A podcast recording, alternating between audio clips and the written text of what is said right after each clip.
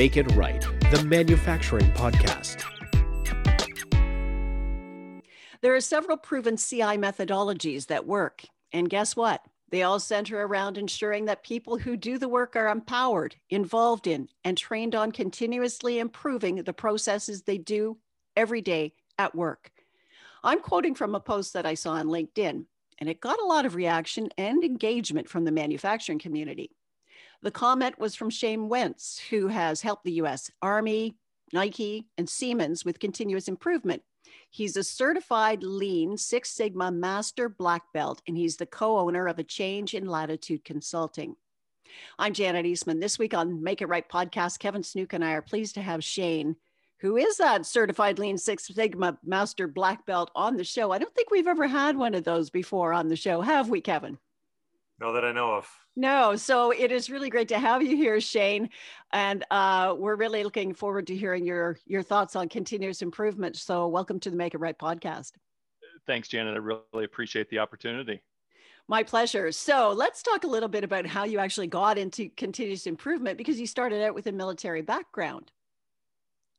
Yeah, yeah. Funny story. Um, one, one of my favorite poems is a uh, a path less traveled uh, by Robert Frost, and I tends to be a lot of, of what I end up doing in life. And um, yeah, I, I, was in the military, and and I was, you know, my wife and I sat back uh, a couple years ago and figured out in 21 years of marriage we've moved uh, 12 times. Uh, so you can do the math on the averages there. Um, but I was the guy that would come in and kind of be the fix it uh, guy. I'd, you know, come in and and make changes and, and get things running, you know, I think more effectively. Um, and, and then I'd get a phone call and, and go somewhere else and do the same thing. And, you know, at, at the time, as I was going through this, I, I was doing my master's degree and, you know, started really studying this thing called continuous improvement. And it, it just really struck a chord with me. Uh, and it wasn't until a few years later in my career in the Army uh, that the Army was rolling out this thing called Lean Six Sigma. Uh, happened to be at the right place, the right time in Washington, D.C. at the time. Uh, was able to go in and get certified as a black belt, started doing it part time, really loved it. Um, got the opportunity to get certified as a master black belt, and uh, I, I've been doing it ever since. Wow. Okay. So the reason that I got in touch with you is because I loved your post because you kind of indicate that it doesn't matter what label you put on it, whether it's lean or agile or Kaizen, it's all just continuous improvement. And it all really starts with the people on the front line helping them be successful, right? Yeah, it's it's it's really interesting. I, I have a lot of spirited conversation with others in in that that you know continuous improvement practitioners, and one of the things that that really um, you know that, that i continue to focus on is hey let, let's stop talking about is lean better is six sigma better is lean six sigma better is agile better is you know it, it, there, there's all these different labels and they've all got their, their different methodologies their different tool sets right? And and there's merit to each of them but but let's really strip it away and say at the core of all of them are people. And i think when you start having those discussions that, that get very passionate and, and probably rightfully so, I think a lot of people lose the people part. So let's all just say, hey, let's agree that whatever methodology you use within continuous improvement, people are at the center of it, and then let's start there and build out. And I think we'll we'll get further along. Right. Well, it's the people that drive the process, right? Like Kevin and I, we've talked about this hundreds of times if your people aren't on board, you don't have a process, right? Yeah, it, it, it, exactly. And I, you know, and I've seen this unfortunately at many organizations where the organization, you know, they they they want to do the right thing. Their heart's in the right place, but they'll do things like either they'll bring in, uh, you know, a large bundle of outside continuous improvement experts, or build this huge internal capability um, that basically then starts going around from function and function and and you know showing people the right way to do it and and you know it, making processes more efficient. And and all the while the the people that do it the subject matter experts are, are just sitting there and and they're kind of bystanders. Mm-hmm. and you know it, well it, there's a lot of things wrong with that. But what ends up happening is then these experts peel away. The people that do the job every day, the real true subject matter experts, go back to doing it. And then they go back to doing it the way they've always done it. And, and leadership doesn't get it. And they're like, we don't understand. We've spent all this time and money on this. Why can't you people just do what we're telling you to do? And they're missing the whole point of it. It's because you didn't get their buy in, you didn't get their engagement. Yet, out of the same mouth, you're saying, yeah, of course you're the subject matter experts. yeah, yeah. Kevin, you're nodding. Do you want to make a comment in there at all? Yeah, I'm nodding, nodding at everything in here. It's um, I remember when I was working for Procter and Gamble, and we were rolling out high performance work systems and the TPM, the Total Pre- uh, Predictive Maintenance um, System, and I was the predictive maintenance pillar for the for the globe uh, for one part of the business, and uh, I was given these nine manuals to read and uh, and then these nine manuals to go from factory to factory and teach everybody what these nine manuals were for. And this was one pillar out of nine pillars of the of the total program. And it was like this is just impossible. All we're doing is suffocating people with information. And what we really want to be doing is helping them to do helping make it easy to do the right thing rather than tell them specifically how they should be doing everything. And you know, that that's always been uh, the philosophy. I think is how do we look at the frontline employees and then make what they're doing easy for them to do, so that they can continue to do it and continue to improve it. So. Yeah. Shane, do you have do you want to add to anything on that Kevin had said there?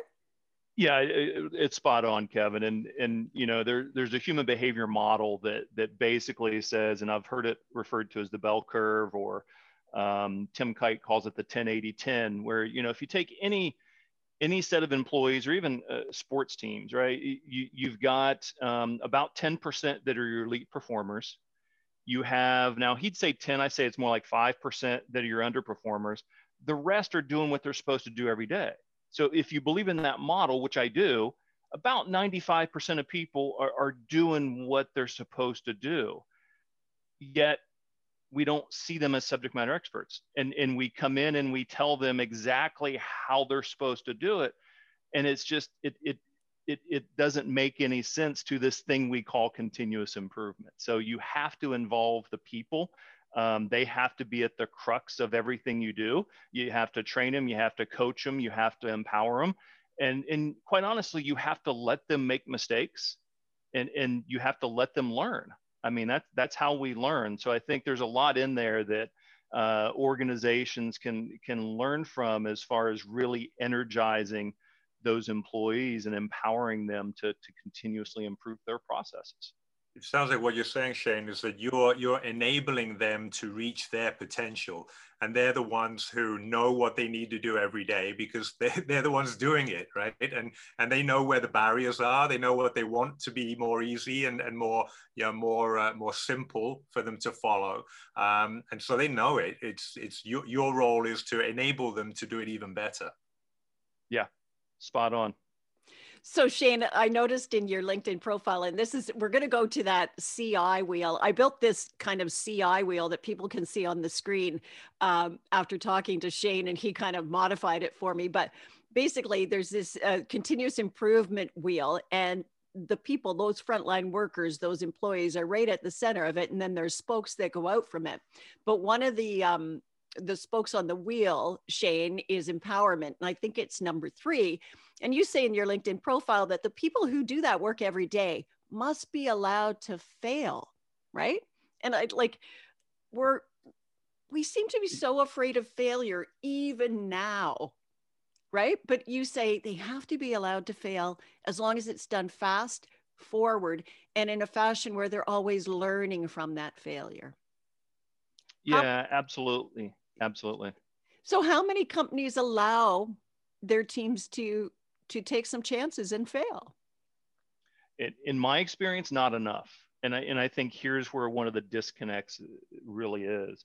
Um, you, you'll have organizations that say, yes, we're empowering our people. Yes, we, we, to- we completely buy into the concept of people are at the center of everything we do and, and how we improve. Um, and and but then what happens is I think they're so afraid of the the failing side of it, and you know, whereas they would let consultants, internal or external, come in and fail more, they almost feel like it's an experiment when they do really empower the frontline employees. So as soon as they see that that first failure, it's almost that default to, well, nope, this isn't going to work. You know, we we need to switch up how we're doing here. Um, and and I I talked to a lot of folks that are that are former and current Toyota folks, and a lot of people comment on Toyota and Toyota production system and how you know it really is the the center of it is people and and you know the leaders kind of just back off and let them do their thing but what i constantly remind people is it's taken decades for toyota to get as mature as they are. It's it's they've made mistakes. When when you talk to even some of the senseis out there that have spent you know 30 40 years at toyota they will they will laugh and tell you about some of the mistakes they've made.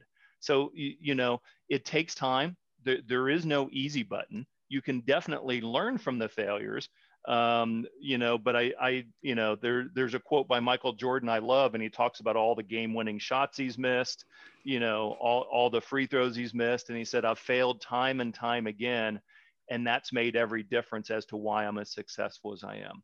Uh, mm-hmm. Uh, and I think organizations need to do that as well. Mm-hmm. And you have to track that failure and learn, like you said, you have to learn from those failures. Let's, yeah, let, ab- absolutely. Okay, so let's talk a little bit about about the uh, continuous improvement wheel. Now, the very first um, spoke on it is the leadership. So let's go through the wheel, Shane, as we discussed it in the past, and you explain what each spoke on the wheel does.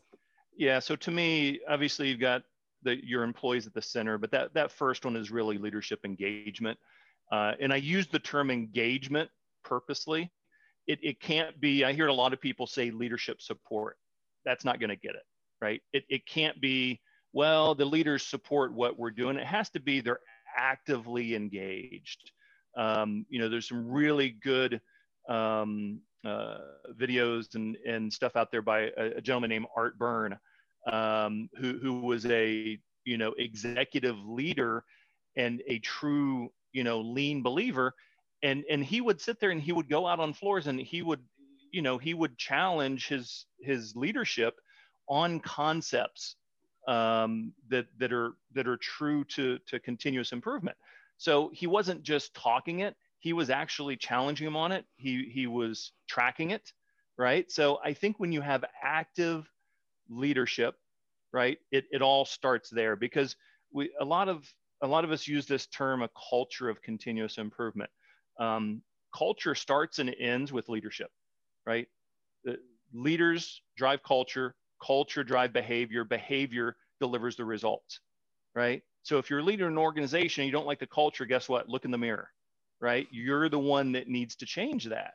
So active, engaged leadership is absolutely critical for continuous improvement to be successful in an organization.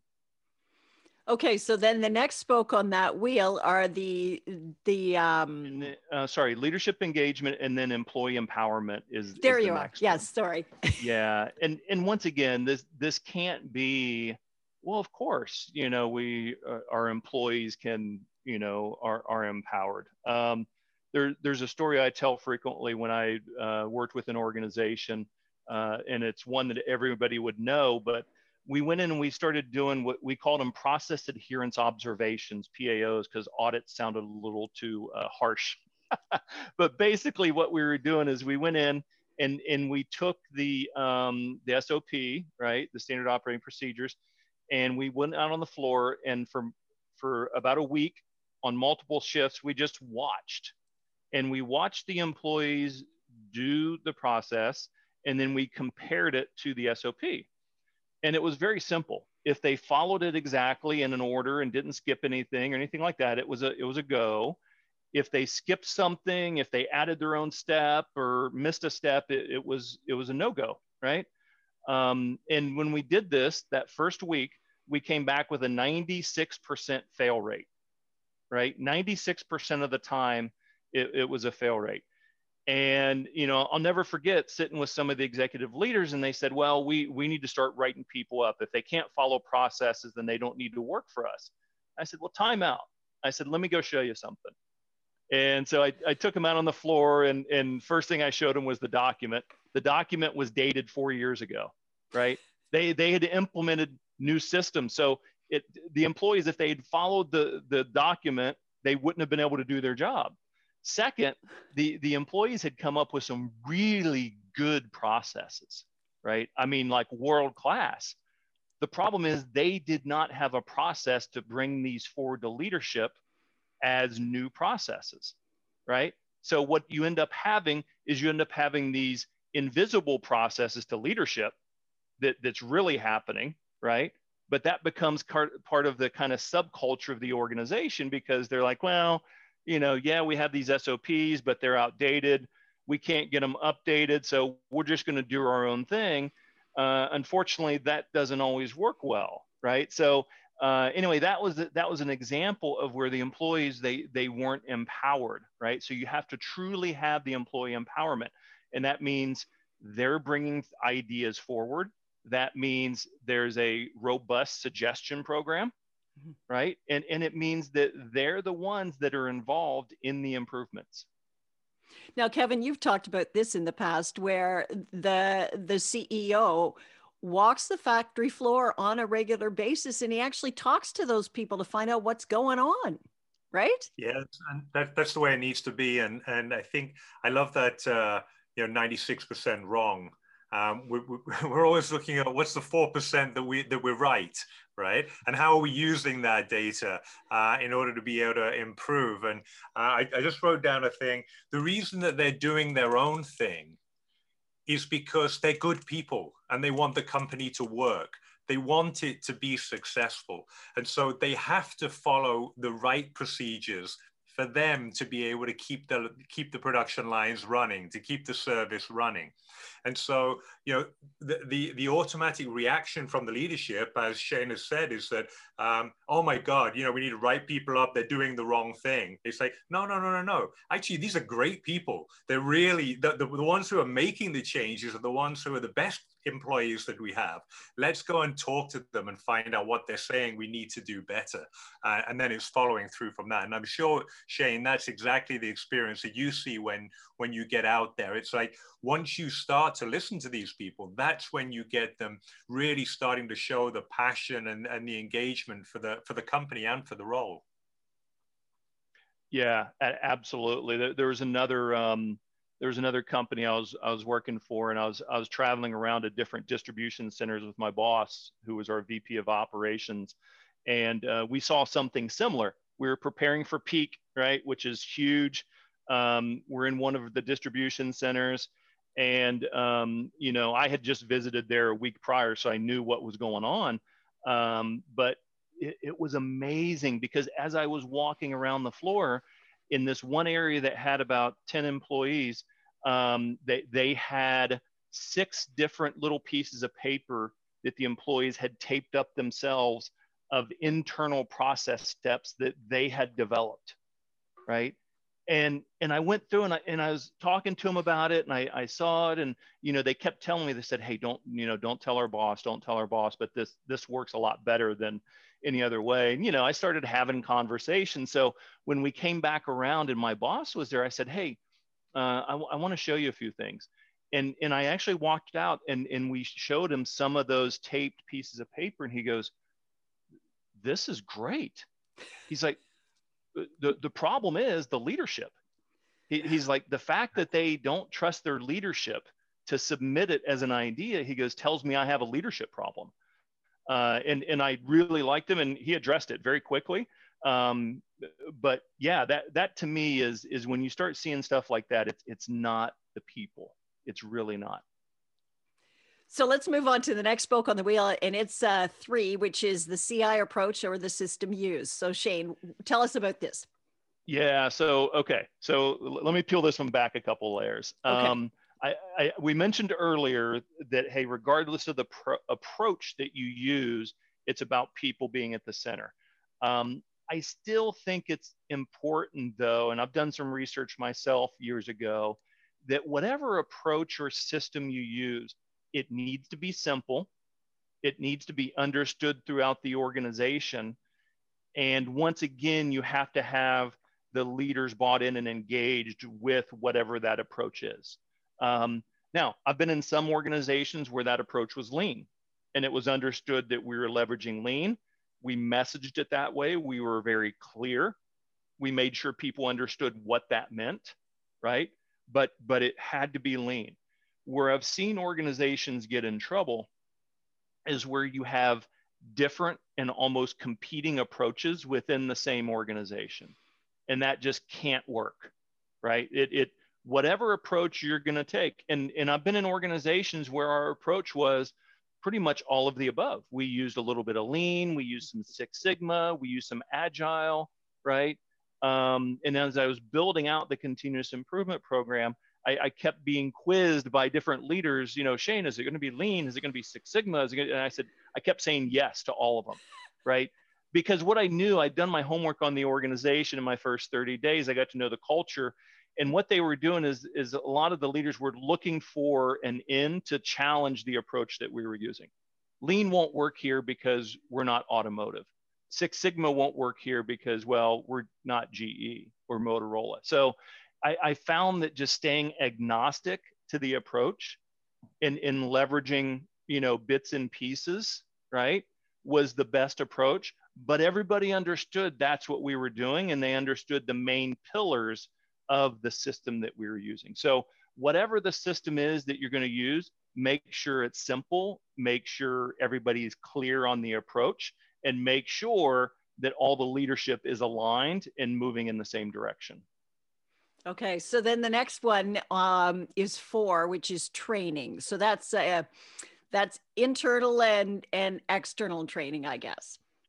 Yeah, when when we talk about training, and and this is something else that's that's gotten some uh, some really interesting responses, um, and um, I, training is critical, and and I hear folks that that say, well, we we focus too much on training when it comes to continuous improvement, and I always say, okay, so when you started with algebra or trig or you know pick a subject, you, you know you had to be trained in some way, right?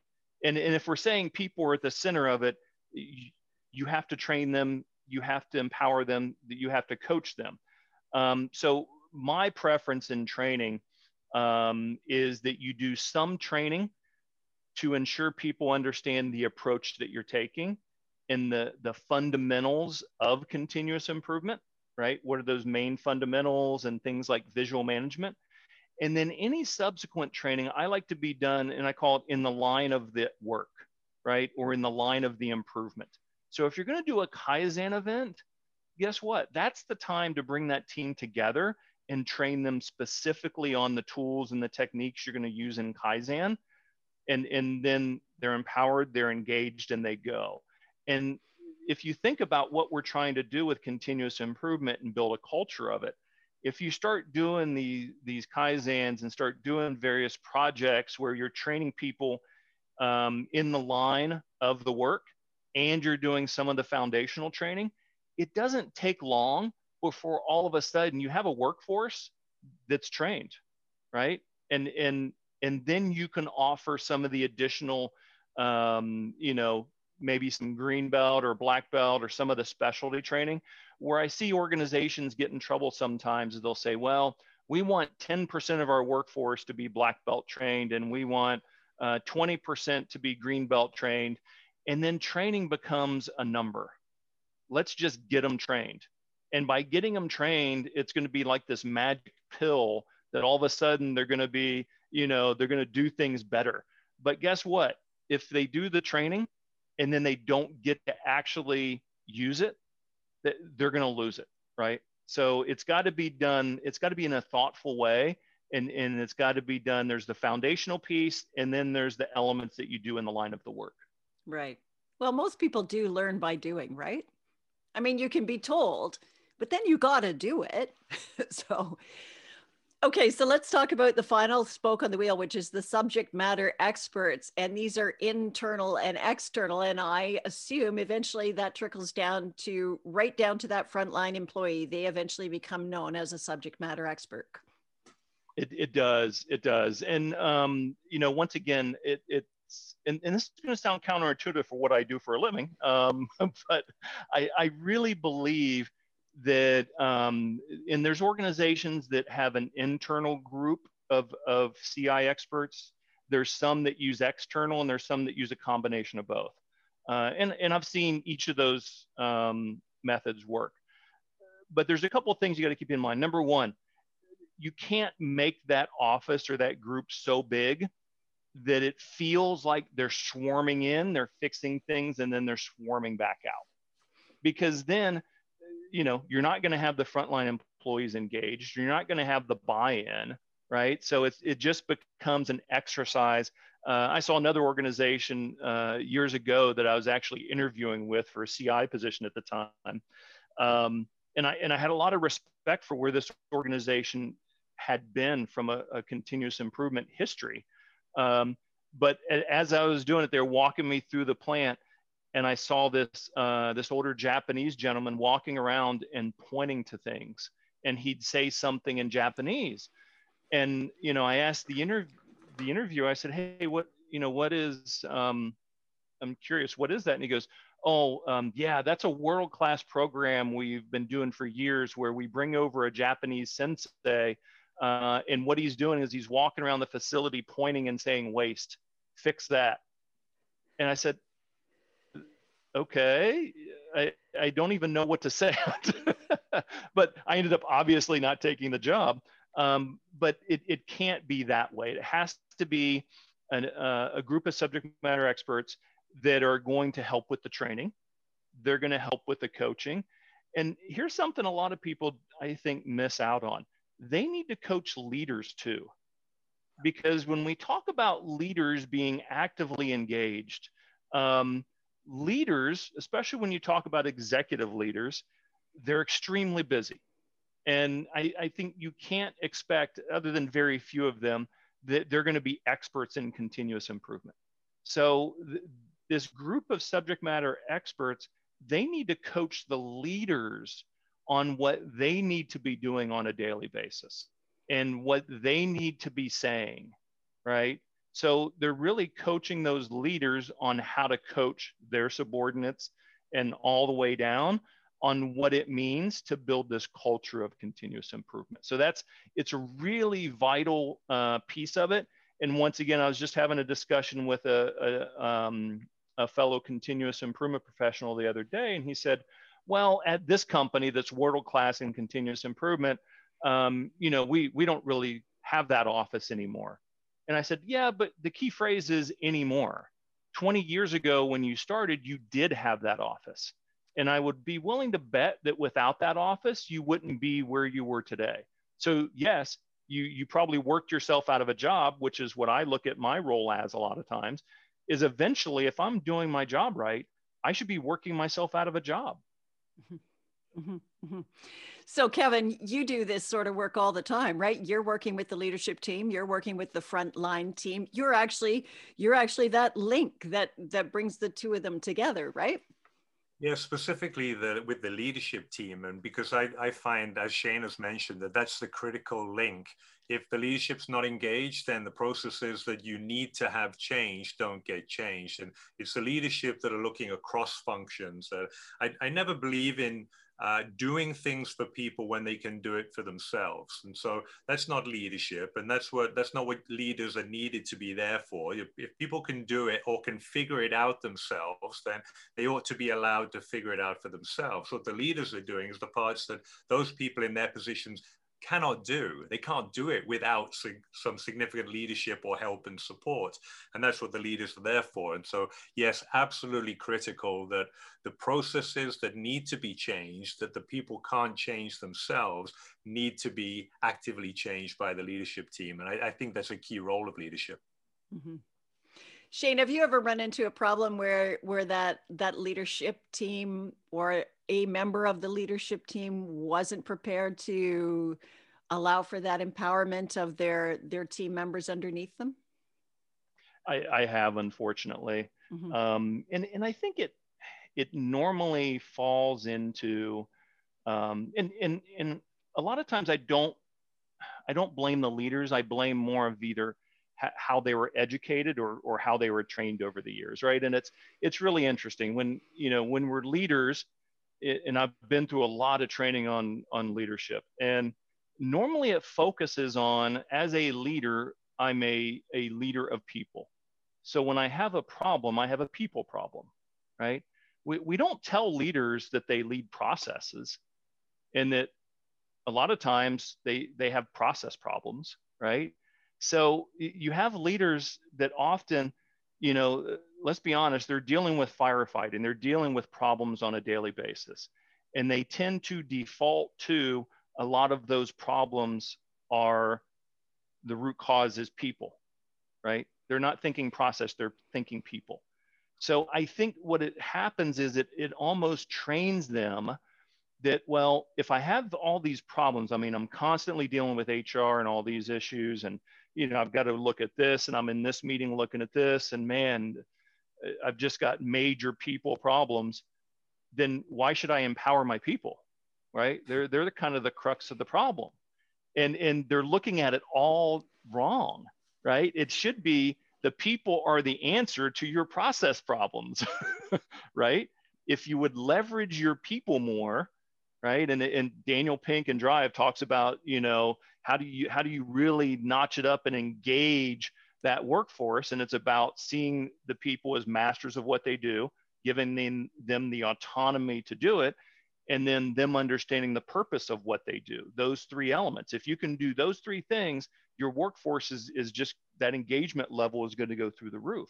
So unfortunately, I've seen um, too many leaders that kind of miss that part so um, once again, I think that's why those subject matter experts are so important to open their eyes up and say, hey, no, you, you have a process problem. You, you need to engage your employees to fix that problem. And, and you know, let, let me show you how, right? Let me coach you on that.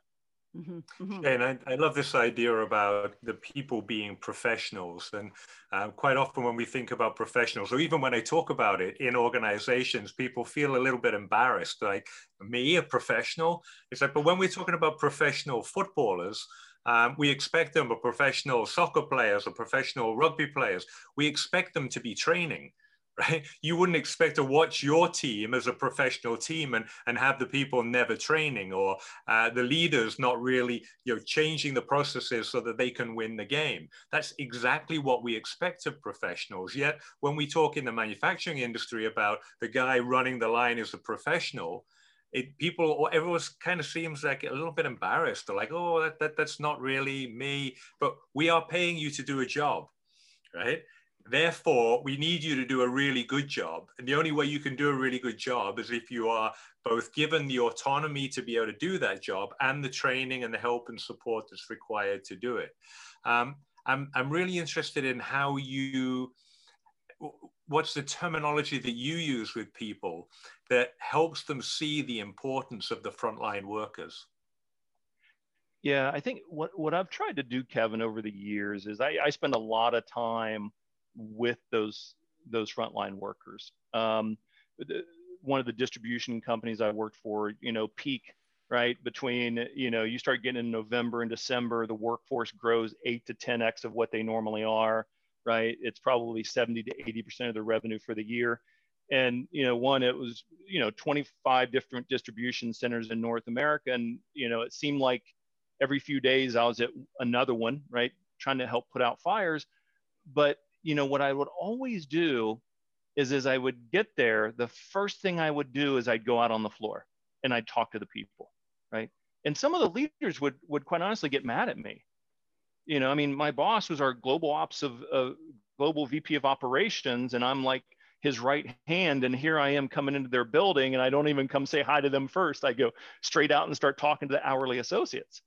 Um, but what I would do with every time is I'd go out and I'd, I'd go out on the floor and uh, I've, I had some really skilled folks over the years kind of coach me on this. Within a few minutes of, of just going out and looking and watching and talking to employees, you can figure out what's going on, right? If you watch and if you listen, you can figure it out quick, right? So then what I would do is is go back and get the leaders and and bring them out on the floor with me, right? And say, hey, come here, Let, let's go talk to a couple folks. Well, no, let's go back in the office. I said, no, no, no, no, come on, let's go out here, come on. And and what starts to happen is it's it's that you know almost that active coaching and it starts to it starts to get contagious right because they go out and it's like a light comes on and then they start doing it right so all of a sudden, as the executive leaders in the organization start coming in buildings, you start to see less time in the boardroom and more time out on the floor, yeah, actively engaged with employees. And it becomes contagious. And then that's when the real magic starts happening. So it's kind of like a show and tell. Come with me. I want to show and tell you what's going on here. So Shane, what what are you looking for when you go out there on the floor that first time when you walk into the factory? Yeah, I'll, I'll be honest. One of the first things I look for is um, I I, uh, I look at the engagement of the employees, right? How engaged are they? I look at things like standard work and the documents maybe that they have that that helps them with the process. Um, it, it sounds odd, but I actually I actually go out onto the restroom on the floor quite a bit because that tells me a lot about the organization and and what's really happening. Um, you know, how clean is it? How you know attention to detail is it? You know, uh, I go to the break area and I just kind of listen and and you know it it it to me it's so much fun because you're really putting your finger on the pulse of the organization. I, I could give me 20 minutes out on the floor doing that type of thing. I can tell you more about that organization than an entire day sitting in a boardroom with executives. Kevin, do you have a comment? 100% agree. It's the same thing you know when i walk into a factory you're trying to get the smell of the place and and it's it's really for, for me it's looking at the different waste streams it's the cleanliness of the equipment it's, it's as you said it's the way that the people are, are talking and uh, i love that idea of, uh, of being in the restrooms and in the and in the canteen or the restaurant as i as i would prefer it to be um, because that really does have a good indicator on how the leadership team is treating the frontline employees and hence how the frontline employees are going to be paying the leadership back. I know that. Yeah, uh, it's. Yeah. Sorry, go ahead, Shane. Go ahead. Yeah, uh, uh, uh, two funny stories. One, I was I was in uh, I was in one organization, and I once again, I, everywhere I've been, it's been like a lot of travel. So I'm I'm in this one, and I'm sitting in there, and in the um, in the break area, they had this little it's like a little basketball game where you kind of shoot the basketball and you try to score and I, I always go and do that if they've got something like that, right? Some kind of just something different. Um, and, and I'm not doing it because, you know, I, I don't want to talk to people or I don't, you know, uh, you might say, well, Shane, come on, you've got better things to do with your time. I, I look for a couple of things. One, I, I look to see um, how quickly employees are going to come up to me and start just talking to me or, uh, you know, just checking my score or maybe making fun of my bad shooting. Um, because once again, that that one that gives me a, an in, right? Because I I don't want to be seen as this corporate entity that's coming in to tell them how to do things, right? I, I have to be seen as one of them, right? From everything from what I wear to to how I talk to to doing things like that. Um, so you know, I, I, I was doing that, and I was sitting there playing for about not even five minutes this one time, and and this lady comes up and starts talking to me, and you know, she starts making fun of my shooting and saying that her boyfriend scored a lot higher than I did. And then he comes up and me and him start to play a little bit, um, you know, kind of one on one. And before I knew it, there were about 20 people around us. Right. And I, will tell you the, the amount of engagement and ideas and, and that I got from that organization from that 10 minutes, just sitting there doing that um, and then the other thing I like to do is if an organization has multiple levels, I, I, was taught once again, coached by someone early on, go to the highest level and just sit down and watch and watch the flow and, and see how people are moving. Um, and, and I was doing that at, at, at one site uh, with another organization and uh, the, the, general manager came in, he goes, Hey, what's going on, Shane? And he started, I said, hang on, and and he it was like this awkward silence for another minute or two. He goes, "What are you doing?" And and I said, um, I said, I think you've got an issue right over here in this area. Um, that you got a little bottleneck. And and he just kind of looked and he looked at me. And, and um, anyway, once again, it was just a way to engage. And, and once again, that's with one of the leaders. And and I had only met this guy one time before. I'd talked a few times on the phone, but just by doing that, um, instant, right? I mean, built instant rapport, and and from that point on, just had a really great partnership. Hmm. I got to be cognizant of your time because I know you have to go, Shane. But I do have a couple more questions for you. And I think um, you said earlier on that you you always try to work or uh, work your way out of a job. So I want to know what it is you actually love about what you do. Um, I, I, think first and foremost is the people. I, I mean, the ability to, in, in pre-COVID, um, it, it's I'm a little stir crazy because I haven't traveled in in a while. and at first it was great because you know I, I am on the road most of the time and I've got a six year old son and um, so you know but now my wife's like don't you have somewhere to go uh, so we're getting to that point it's time again but I, I think I, I love traveling to different sites and and just the interaction with the employees um, and, and I've always said this and, and a lot of people didn't believe me but it, it's true I learn more from them a lot of times than I feel they do from me.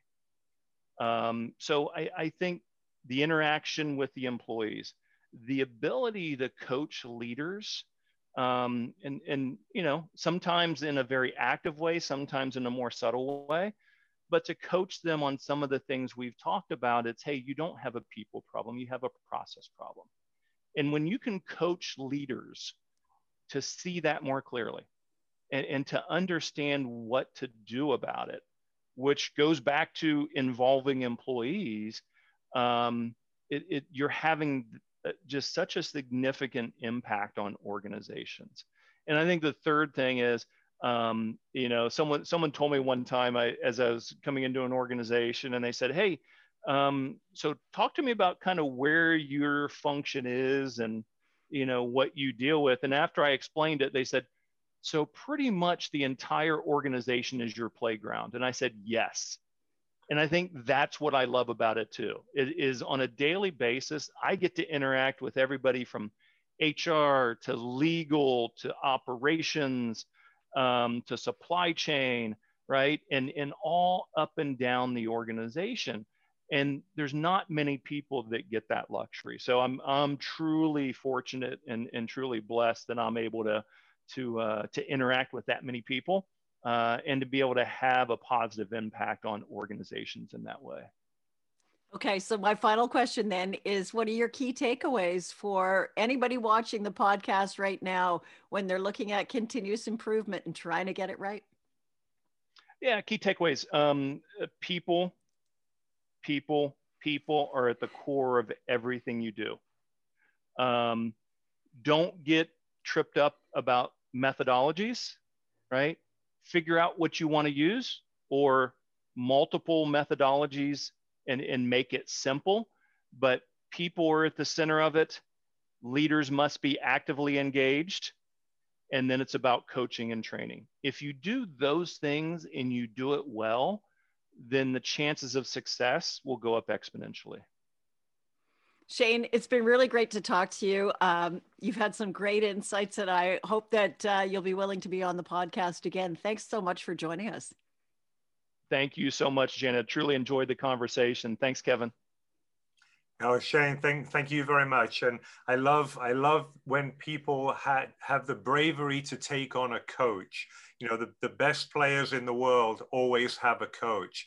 And uh, the fact that you're out there, you really know your stuff well, and you've got such an open heart, willing to help people. Um, you know, just, just keep doing what you're doing. Thank you. Appreciate it. Shane Wentz is a certified Lean Six Sigma Master Black Belt. He is the co owner of A Change in Latitude Consulting. And Kevin Snooki is a leadership advisor. He's also the author of the best selling book, Make It Right Five steps to align your manufacturing business from the front line to the bottom line. You can find the Make It Right podcast on iTunes, Google Play, Stitcher, Spotify, and YouTube. And thanks to Kevin and to Shane, I'm Janet Eastman. Thanks for listening to Make It Right.